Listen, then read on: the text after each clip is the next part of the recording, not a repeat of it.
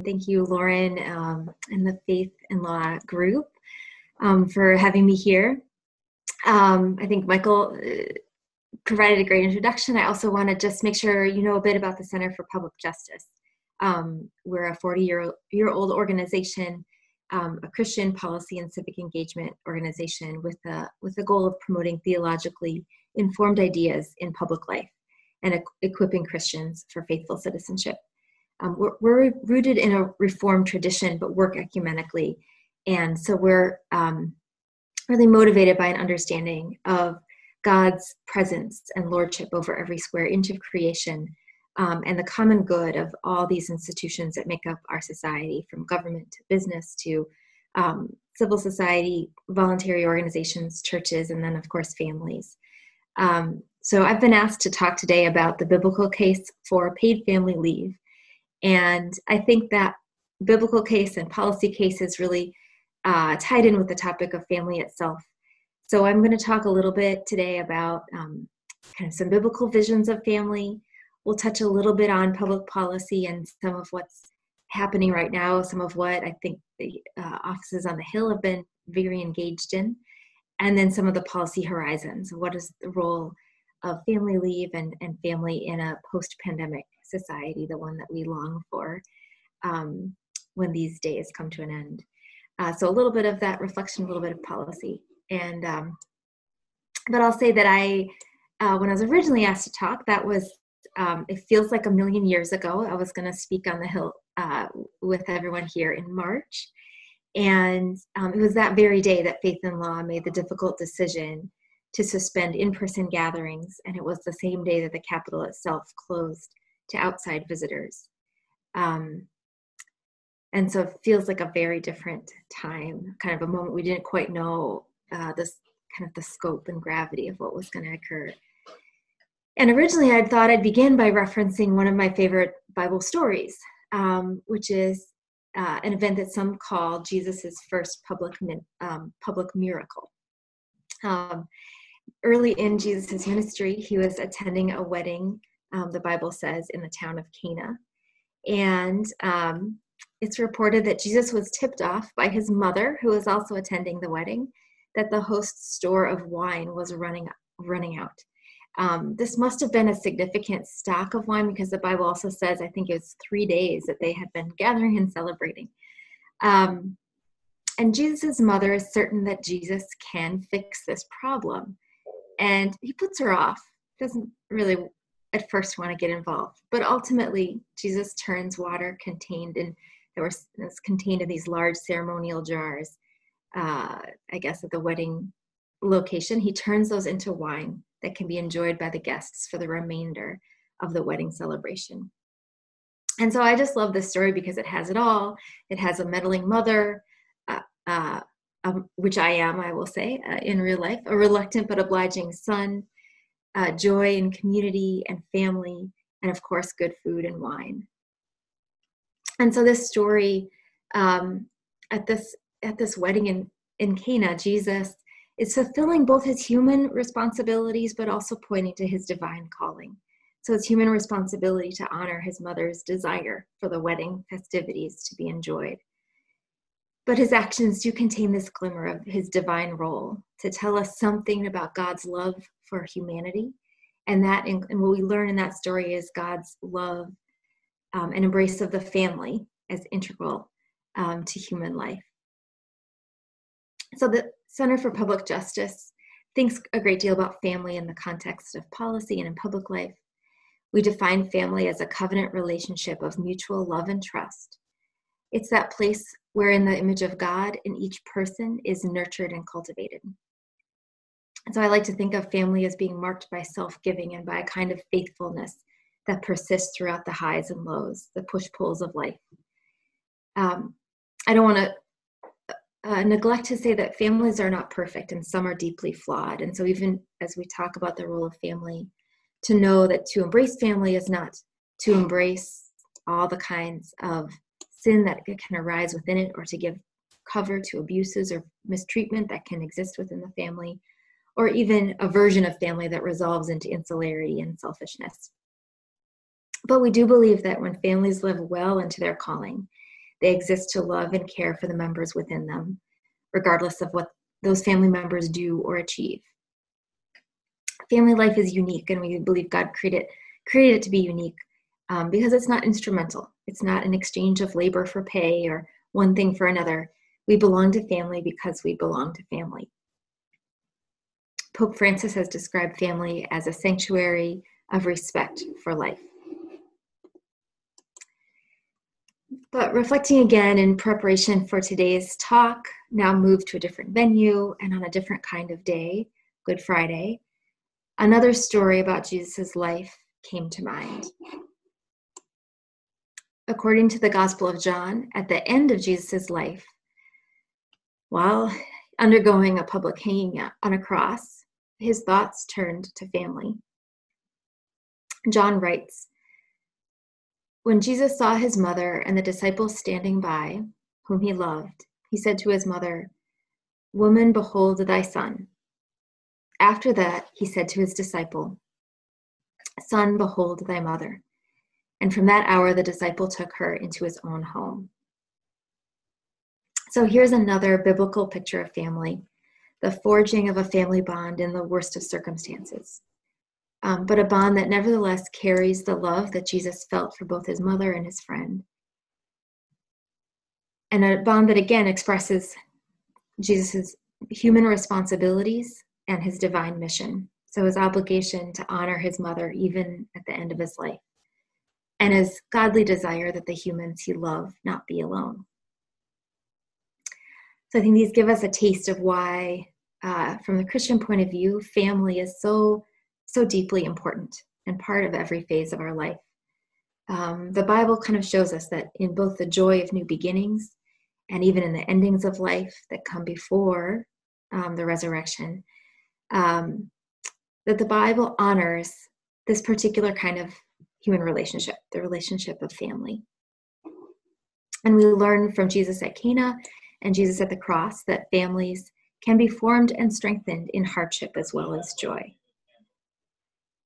Um, I bring that up now because families are being tested in ways that perhaps our generation has never seen before. Um, in April 2020, family means can mean spouses caring for partners who've been infected with COVID 19. It can mean picking up groceries for your parents because they're, they would risk illness by leaving their apartment. It can mean wondering how you will work and take care of kids when school is now closed. It can mean staying home from work because you're concerned that working would expose you and then those you love to a virus that you bring home. And for some of it, some of us, it may mean grieving those who are lost. So, in these sensitive circumstances, but understanding the deep importance of policy, our federal policy, policy apparatus has moved quickly, as many of you know and have been part of. Um, so, I'm going to shift a little bit to talk about what some of those policy responses have been and how family is integrated into it, and how that can help us think even f- into the future about family policy. As many of you know, one of Congress's first actions in response to COVID 19 included a way of addressing the duties that no, many of us now have to family. And that's specifically through this mechanism of emergency paid sick and family leave. Um, on March 18th, uh, the president signed into law the Families First Coronavirus Response Act. Um, it went into effect in uh, just the beginning of this month. And that law creates an, a mechanism for emergency pay for those who need to be away from work temporarily um, either for their own illness or for family care. So, this is essentially an emergency paid leave program um, that starts with businesses, nonprofits, or other employers paying their employees for time that they need to spend away from work, um, with employer, employers then being re- reimbursed the full amount through um, the tax credit system. And so, even now, kind of our policy and our family policy is beginning to can take account of the kinds of family circumstances that are part of many of our lives. So, being uh, quarantined, sick, or potentially symptomatic with COVID 19, needing to care for those who are sick or under quarantine, um, or needing to care for a child who is out of school or whose child care provider is also is closed because of COVID 19. those are some circumstances contemplated here. Um, and I'm sure just some of what households are experiencing. Um, we know that there's always gray area in how the law is executed and how it um, works its way into our lives. But I, um, but I think the core point here is that in a time of crisis, our responsibilities to family matter. Um, that kind of intuition that we feel in our um, in our hearts and our minds that kind of uh, a crisis is a time to check in and be present for family. Uh, I'm really grateful that that was responded to and reflected in this um, act of Congress early on.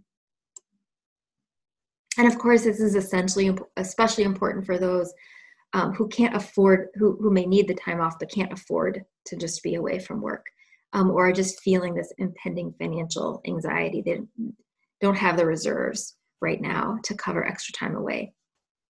Um, so, emergency paid family leave means that families need not choose between financial security and family duty.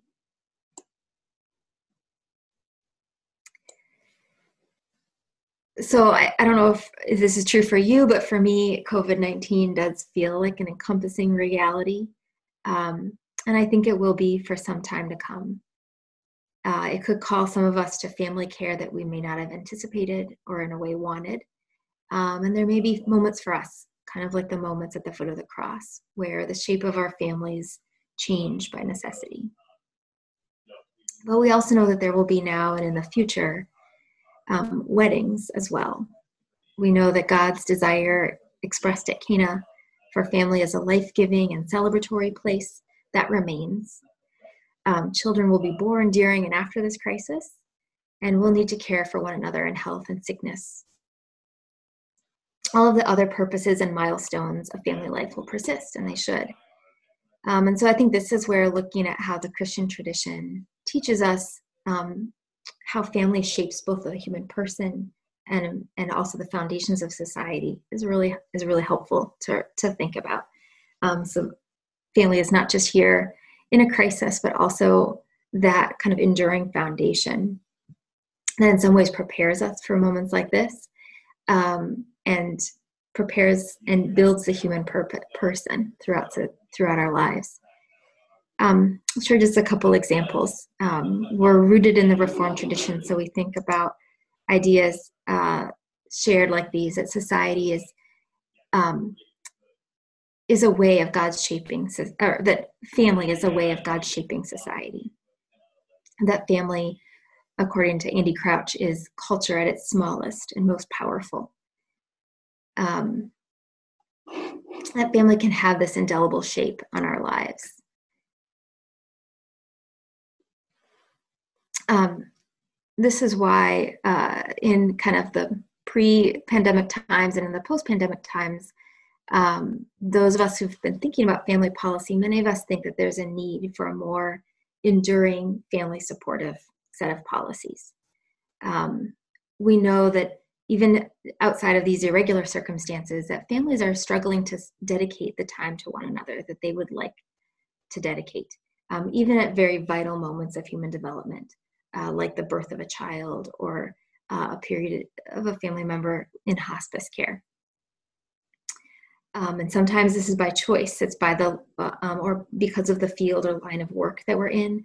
Um, but also it's by necessity for some because we're living paycheck to paycheck um, Pew research found a few years ago that even of Americans who could take some time off of work after the birth of a child, for example, over half said that they felt they had too little time with the newborn child. Um, just not enough time for that early bonding phase, for um, uh, for parent-child interaction, uh, for for for mothers for breastfeeding and other kinds of kind of intimate parental care. We'll get into that in a minute, but I think it's just notable that just over half of folks, even who can take some leave, feel like they um, haven't had that time to bond and begin to build those family connections early on. This is in part because fewer than 20% of all workers have access to paid family leave at their place of work. And so this is a, can be a challenge for lots of us, and it leaves families with low incomes in a particular bind. Um, we know from that same research from Pew that families making under $30,000 a year Um, only one third were able to take leave when they needed when they needed it. Um, Pew also found that a, a, third of those low income families um, to take leave to, to, take time with the newborn child uh, had to go on public benefits or go into debt, take out credit card debt or another form of debt in order to fund their family operations while being away from work. So earlier this year, Congress was considering at least three models for funding this gap um, and offering paid family leave to Americans. Um, there, so there are kind of three big ideas that have been present in this conversation. The idea of repurposing the child tax credit um, to provide funds for families during that immediate time after a child is born, um, allowing families to pull forward part of their social security funds to use in the kind of in the child rearing years um, right after a child is born or adopted, or a 12 week benefit that's paid for through the payroll tax. Those have been some of the three big ideas, and there have been conversations about which offers um, a sustainable and just way to support families. But the core goal for all of these is to provide parents and other caregivers some source of financial support for the time that they must take away from work to provide critical care um, to a new child or a vulnerable family member. Um, to date, the way that the conversation in the United States has has emerged is that it's shaped around the Family Medical Leave Act, which was passed in 1993, um, that provides American workers with 12 weeks, but of unpaid leave. It protects somebody's job for for 12 weeks after a child is born, or there's a pers- personal medical need, or care for a family member. Um, but the United States, unlike uh, most other uh, industrialized nations, has, to, has not yet established a national policy providing paid leave. So as we think more about that, there are a couple of sources of information that helps us think about what will, what would that look like and what would it mean for families. And the data really tells us one big thing, which is that what makes a big difference to, to humans and particularly starting with young children, is is simply time with a parent. Um, that a huge difference can be made with parent and child time.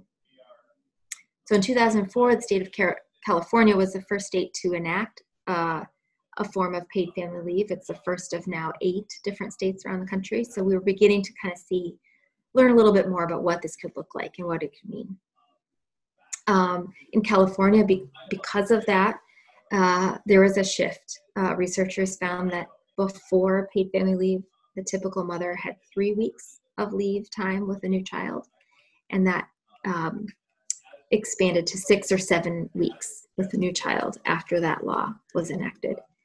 Um, it also meant that uh, mothers' access to pre and postnatal health care changed significantly so the share of low weight births dropped.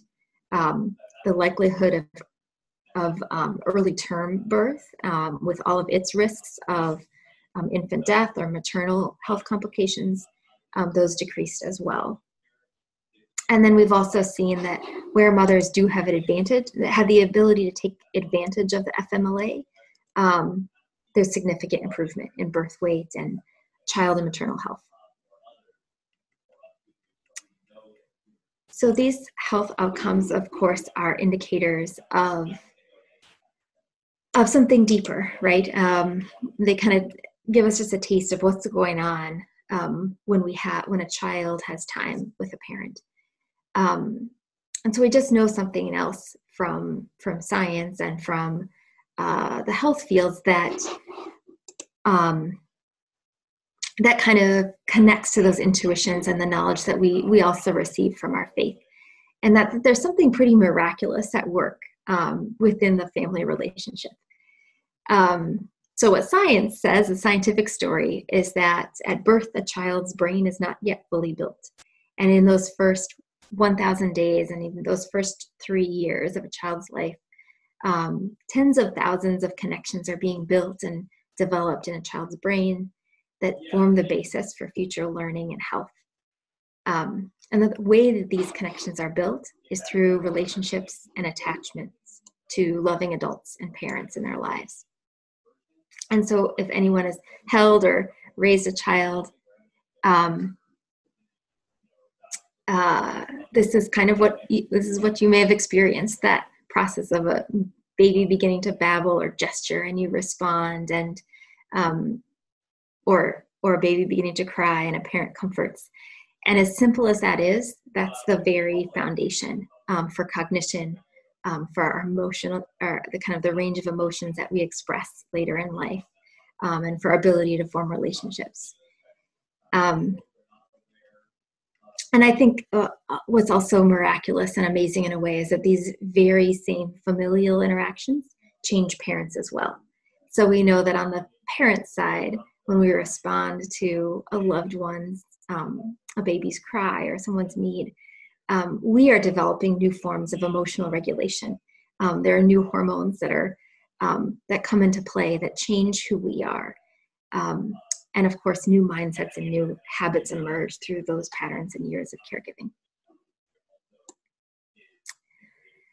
So, kind of thinking, bringing those two stories together when we think about the case for paid family leave, we're thinking about um, kind of on the one hand the honor um, and the and the simple duty that we have called to care um, for children and those who are vulnerable in our families, and then we have the scientific story that tells us exactly how valuable that is um, to the formation of a human person, to the formation of relationships. And then I think our further, you know, religious and moral story is that um, uh, these very relationships uh, are what model uh, what health and um, connectedness looks like in a larger among others and so therefore form the basis of a healthy society um, and again, when we think about what we're experiencing now, it's those enduring bonds that many of us uh, rely on and fall back upon um, when there's an experience of crisis and stress and strain. But we wouldn't have ha- we wouldn't have those unless we had built them in the first place and had the time to build them in the first place. So I'd like to close with this part. Um, by just reflecting quickly on the flip side of family leave, which is work. So, family leave is a way of protecting our time away, uh, protecting our time with family. It's also as much a, a way of protect, uh, enabling time away from work. Um, and I think it can be argued that family leave, at least in the way that we're contemplating it now, is is necessitated by a society that is encouraged and really depends upon the work of many people. Um, we can kind of see that now, right, as the loss of work or the closure of places of work um, affects families' financial well being as well as the whole economy. Um, the flip side of that is uh, a, a, society that demands so much of us around work has a tendency, has a risk of shaping our lives around the workplace and providing too few margins for us to have time away. Um, a few of us are maybe fortunate to have jobs that are flexible enough to accommodate caregiving and well compensated enough to pay all the bills. Um, but that's not true for, for all of us, not true for everyone in our society. Um, and so, for many folks, how much we work and when we're able to not work and to care is shaped by our job rather than the other way around. And so, paid family leave is a way of kind of holding some space, setting aside and protecting that space, even in our, in our modern economy, for crucial family time and caregiving time. Um, kind of reflecting again, I'm curious what will happen to that tendency, the tendency to kind of override um, family time with work, how that might change after the coronavirus has upended all of our lives. Um, for some of us, it's brought our normal routines to the halt, to a halt, and for others, it's intensified them. I do think it might teach us the value of another biblical principle, which is that work is a God given task, uh, but it was designed by God with limits. Um, so on six days, God worked. On the seventh day, He rested. Um, I think we're learning a bit now that there are seasons of our lives, um, many seasons in which work is good, and there are some good reasons to stop working. First and foremost, to worship God, but also to preserve the health of our society and neighbors. Um, to care for our families is another good reason, or to simply enjoy our family as Jesus did at the wedding in Cana. Um, and so I'm eager for us, uh, both now and in a post um, COVID society, to think about ways through our public efforts, like enacting paid leave, um, or through our private ha- habits um, to protect that time, to honor and tend our families, and to nurture nurture them in times of hardship and celebration both. Thank you